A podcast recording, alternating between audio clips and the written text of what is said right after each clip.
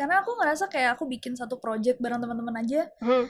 and I've always been in groups of guys gitu loh ketika orang-orang mempertanyakan kenapa papa kita berani ngirim kita umur 17-18 tahun ke Eropa Hmm. sendiri Iya di Jepang ada yang kenal sih.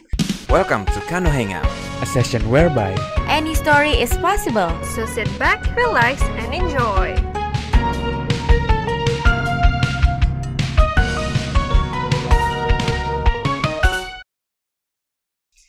Hi everyone, welcome to Kano Hangout with me Naz the business director of Kano Creative Production. And today I have a very special guest because she's my own sister. Ada di sini Nasi Judge. Hai Kano apa sih sahabat Kano gitu enggak Enggak, enggak. Belum ada sih. Mungkin ntar kita bikin Kanowers. kali ya. Kano Kanowers. people.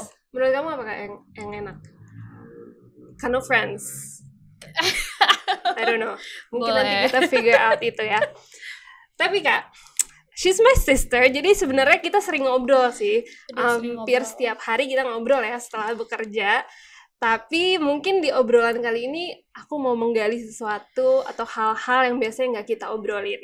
wow aku nggak di brief sama sekali by Ini nggak ada guys. briefnya, jadi bener-bener on the spot. iya betul Nah. bener-bener hangout berarti ya Iya, kita ini konsepnya hangout Hmm. bareng-bareng di sini. Oke. siap siap Jadi mungkin eh, pasti udah banyak yang tahu kamu siapa, cuman bisa diintroduce dulu. aneh banget Em, aku Nesi aku adalah seorang content creator uh, yang juga berkecimpung di dunia bisnis Hmm. bisa dibilang dan masih mencoba untuk menyelesaikan tesisku yang nggak selesai-selesai Jadi student, content creator, businesswoman. amin gitu ya Aminnya gitu ya. amin Oke, oke, oke.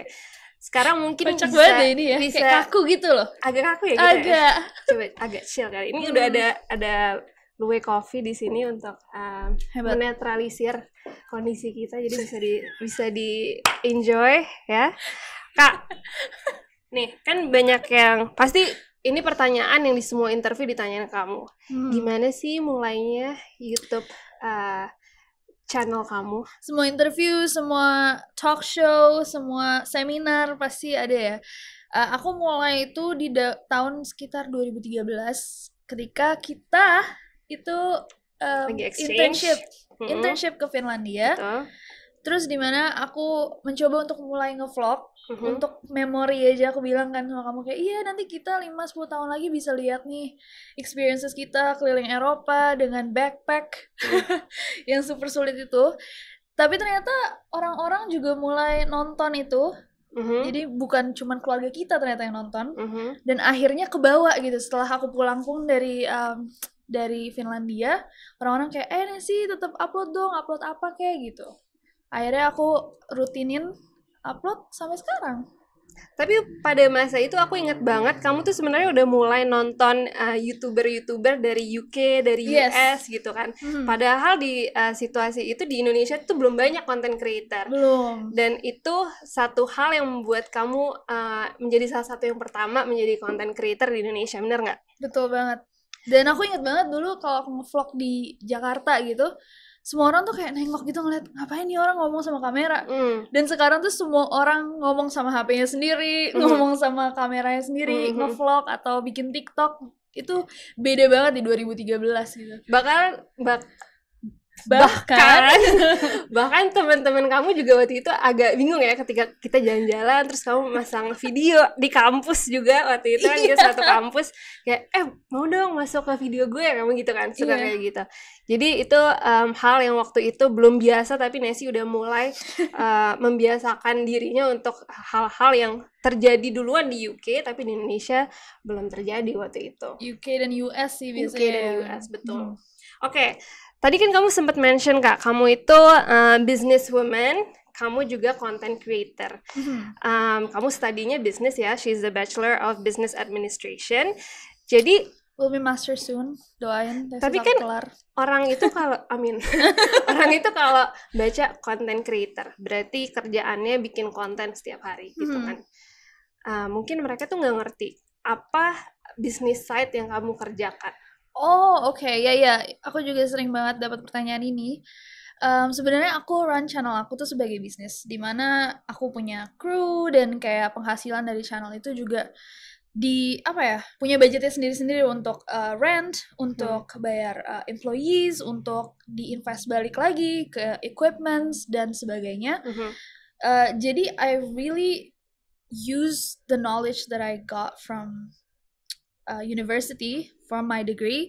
Jadi nggak kebuang sama sekali sebenarnya, cause I run my channel as a business gitu. Mhm. Dan suatu hari pun kamu tetap bisa pakai bachelor kamu di bisnis itu untuk Mhm. hal-hal lain di depan di Betul. ke depan sana ya. Tapi lebih kayak kamu ngerasa gak sih kayak banyak business things that we learn tuh sebenarnya life skill banget yang Mhm. bisa di-apply to many things. Mhm, mhm. Cuma kita mungkin tahu lebih dalam aja when it Mhm, comes to numbers and stuff. Yeah. Ya, ya, ya, ya.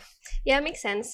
Oke, eh, ada satu hal yang baru terjadi yang menurut eh, gue cu- cukup gede nih, which is YouTube Rewind Indonesia. Rewind Indonesia Oh, 2020. Rewind Indonesia 2020 guys, ada YouTube-nya. So, congratulations on that. Thank you so Sekarang much. udah berapa views-nya? Kayak 27 juta. Wow, that's crazy. I know, it's pretty crazy. Then what's crazier that made me so proud is you're the only woman from that group. Yeah. That So- is kind of crazy. So how kenapa bisa uh, kamu jadi satu-satunya perempuan di situ? Dan are you proud of it? I'm super proud of it. Um, apa nih? Um, bentar, bentar. The fact that Karena you're the The only, only, woman. woman. atau of the rewind? Oh, uh, the only woman. I never really thought about it karena aku ngerasa kayak aku bikin satu project bareng teman-teman aja. Hmm. And I've always been in groups of guys gitu loh dari SMP aku pernah satu kelas isinya tiga cowok dan aku sendiri. Mhm. kuliah pun juga Mm-mm. pernah. Um, dan so I never really thought of like oh beda banget ya gue satu-satunya cewek. But I think it also put a different uh, touch sih sama rewindnya. Jadi ada hal-hal yang uh, mungkin mereka nggak akan kepikiran kalau nggak ada woman perspective gitu. Contohnya apa? kayak I'm just more emotional when it comes to the emotional things. Kayak salah satu hal yang um, aku fight banget itu lagu uh, di sana tempat lahir Mhm, beta mhm. karena sebenarnya itu mau diganti tadinya pakai lagu ada lagu um, daerah Mhm. karena cuma mau masukin uh, ada kayak elemen Indonesianya lah di Rewind Indonesia kan tapi I really really fought for it karena aku benar-benar ngerasain itu sentimental banget buat aku Mhm. lagu itu karena aku ngerasa bahwa tahun ini adalah salah satu tahun yang di mana kita benar-benar ini tanah tanah air kita dan Betul. kita suatu hari nanti mungkin inilah tempat kita mati gitu loh dan ini mhm. like and I feel like scene itu powerful banget Mhm, mhm. jadi waktu aku ngelihat hasilnya tuh aku kayak Dan jujur That worked. itu itu adalah part di mana yang bikin aku mau nangis tuh setiap aku nonton part itu. I know right Dan aku nggak tahu itu kamu yang initiate lagunya. dan aku kayak goosebump bahkan setiap aku mikir waktu waktu kita bikin idenya tuh aku bilang kayak guys ini tuh lagu pas banget sama kondisi kita saat ini gitu loh Mhm. Di mana kayak this is like all we do bahkan rewind ini kita Hmm. lakukan juga untuk bikin bangga Indonesia Iya, gitu. iya, iya. Dan Lagi itu you, you nailed it. You nailed it in that part. So congrats on that.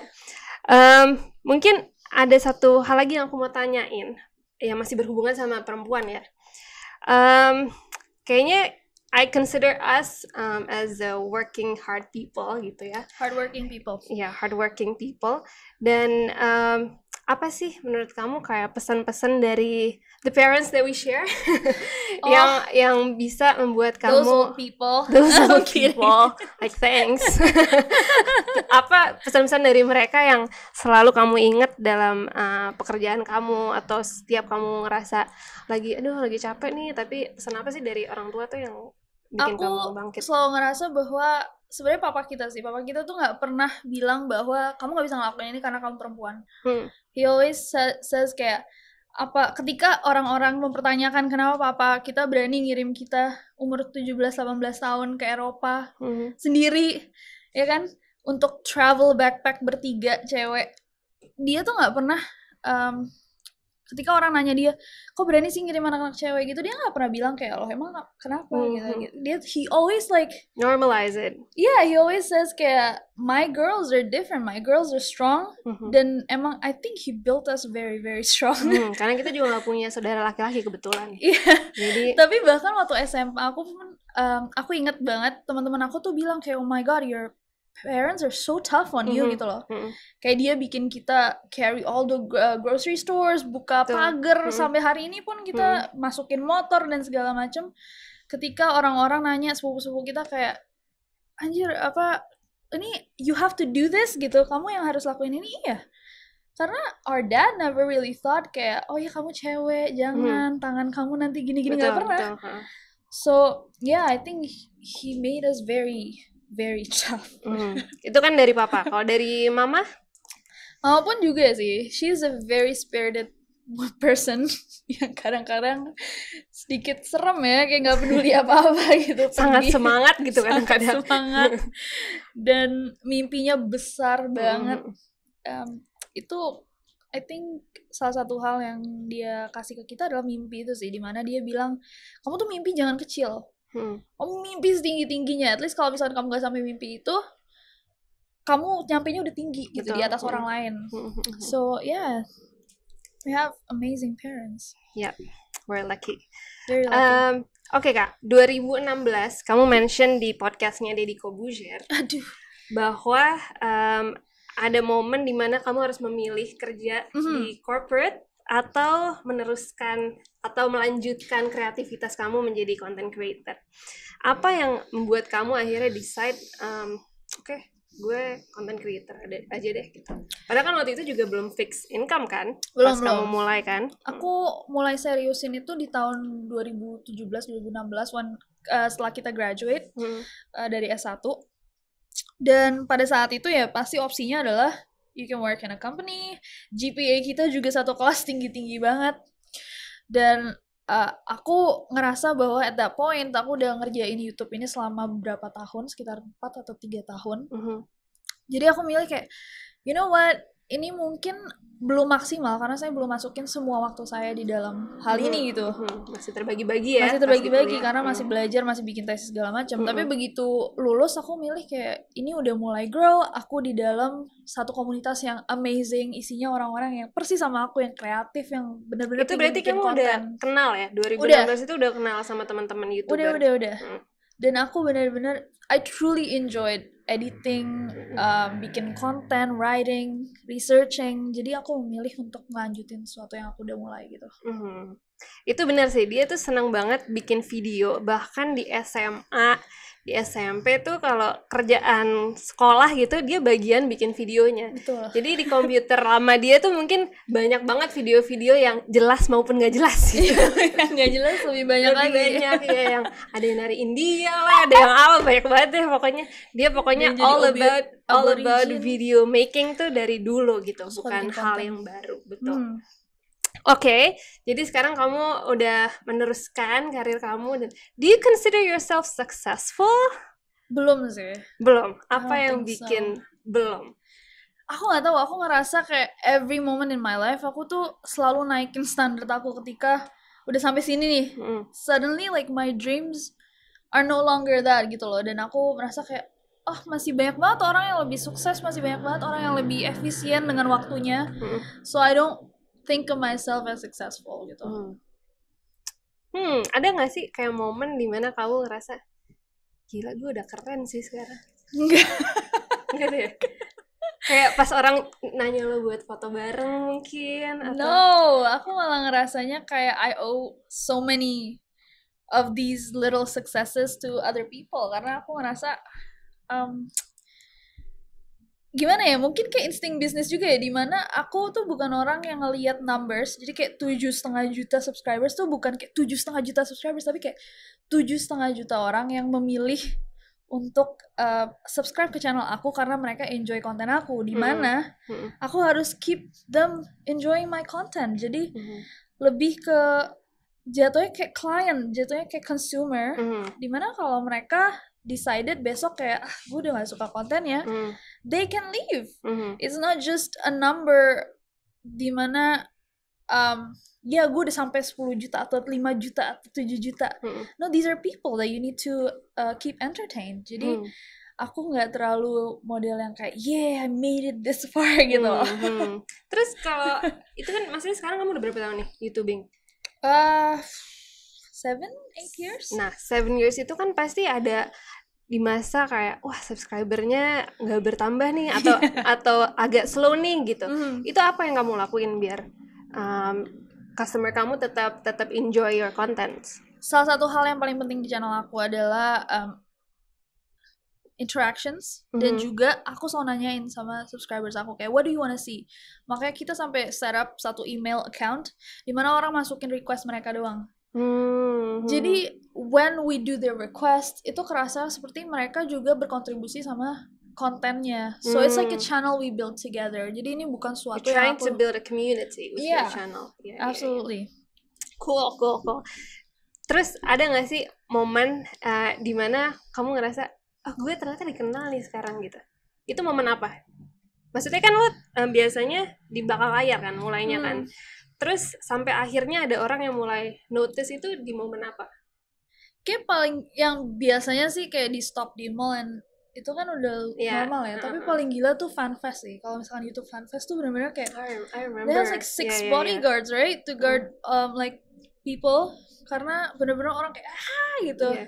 Kayaknya itu momen di mana aku realize kayak, my sister is big. kayak pas body pas wise di, pas di fanfest terus kayak everyone langsung nasi nasi nasi nasi nasi semuanya langsung nasi nasi nasi terus kayak cut, cut, cut, gitu Iya sampai harus ada bodyguard segala macam. Itu Iya, iya, fanfest emang ngerasa banget sih karena emang itu orang-orang yang mau ketemu YouTube Iya, personalities iya, kan iya. datangnya ke fanfest. emang mereka audiensnya YouTube Tapi gitu. you know that's crazy yang ini waktu kita di Jepang. Itu kayak masih belum ada orang yang Oh, terlalu iya, banyak. iya. Dan Tokyo ya waktu itu ya I think we were in Tokyo, Tokyo, ya. and suddenly someone can stop us Mm, mm, mm. for photo. That was crazy. terus our parents are so proud of that diceritain ke semua tante-tante om-om kayak iya di Jepang ada yang kenalnya sih jadi itu hal yang Tapi mama aku terlucu sih. Sampai hari ini dia kalau ada orang minta foto di mall, tiba-tiba dia motoin orang itu moto sama aku.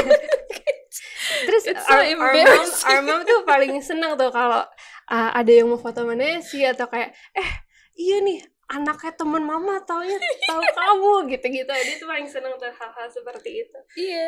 tapi kak awal-awal kan sebenarnya um, gue nggak tahu nih lo pernah ngomong atau enggak sebenarnya ada doubts juga dari our parents regarding regarding you doing this gitu Mhm. kan. Terus apa yang membuat kamu tetap melanjutkan bahkan doubts my parents itu turun ke aku sejujurnya waktu itu pertama-tama karena mereka bilang iya ini tuh nggak ini nggak promising ini bisa hilang kapan aja terus aku juga berpikir seperti itu dia yakin gak ya mau lanjutin ini soalnya kan Hmm. kita nggak tahu ini sampai kapan gitu dan itu Betul. kan posisinya lulus kuliah tuh orang-orang udah wah kerja nih kerja gitu Iya, udah Terus- yang map masuk ke MAPE, masuk Betul. bank ini itu gitu ya. Iya, aku nerusin sama bisnis keluarga waktu Hmm. itu. Tapi kamu tetap nih, kamu kayak eh bodo amat nih my parents ngomong apa gue mau buktiin gitu. Itu gimana sih? Apa what was on your mind and I think it was also you- a battle in my head juga loh. Tapi aku lebih sebenarnya nggak enak banget sama I know on one side he just side he's like ini boring banget. ya." oh, oke. oke. um, yeah, it was a battle in my head di mana aku ngerasa bahwa I put so much effort. Kamu ingat kan bahkan uh, aku tuh dulu setahun dua tahun pertama eh bahkan longer bener-bener aku nggak skip satu minggu pun nggak upload video. hmm, So it's every single week bahkan ketika kita liburan, ketika lebaran kita pulang kampung, everyone's asleep. Aku jam 3 pagi ngedit video Hmm. karena aku bilang nggak bisa besok harus upload mhm, every single dan aku ngerasa I put so much effort kalau misalkan aku stop di sini sayang Hmm. aja hmm, kayak already made mungkin lebih dari 100 video mhm. I just didn't wanna stop. Tapi on another side aku juga sebenarnya um, lebih kasihan sama kamu. Karena aku ngerasa bahwa pada saat itu I feel like I have a choice di mana ya walaupun nggak menghasilkan banget, masih ada uang nih yang masuk dari YouTube channel ini yang sekali dapat project mungkin aku bisa sebulan dua bulan Mhm. nggak apa-apa gitu nggak ada Hmm. AdSense gitu kan. Tapi kamu waktu itu kayaknya choice-nya lebih narrow di mana akhirnya nggak ada yang pegang our Family family, business, business. Tadinya How kan- do you feel? I want to know how you feel. Well, inside I was pissed. I was I had no choice, but I had to convince myself that I had to do it gitu kan. Mhm. Soalnya tadinya tuh memang choice-nya kita berdua akan melanjutkan gitu kan. Betul. Itu choice yang dikasih our parents. Tapi akhirnya pas udah bulat nih kita lulus, Nancy langsung "Ah, konten konten creator gitu.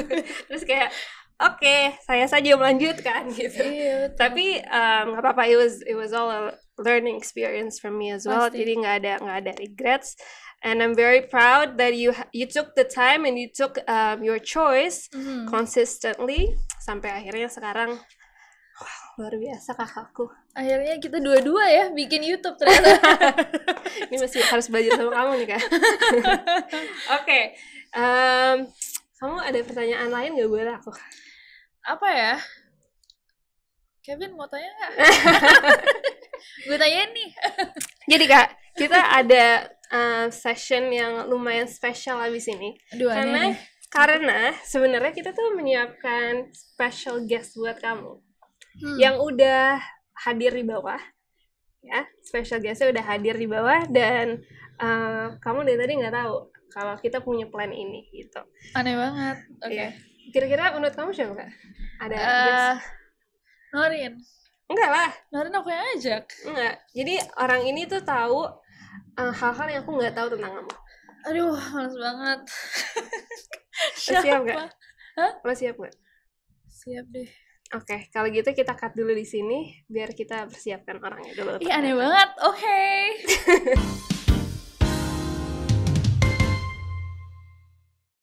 Alright, so we have our um, surprise guest ready for you. Oke. Oke, kita panggilkan langsung aja kali ya. Mhm. Oke, silakan masuk. Bijo.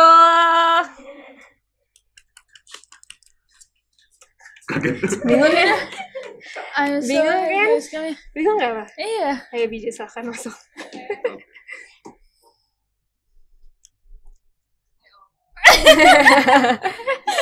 Hai. Halo. Hai.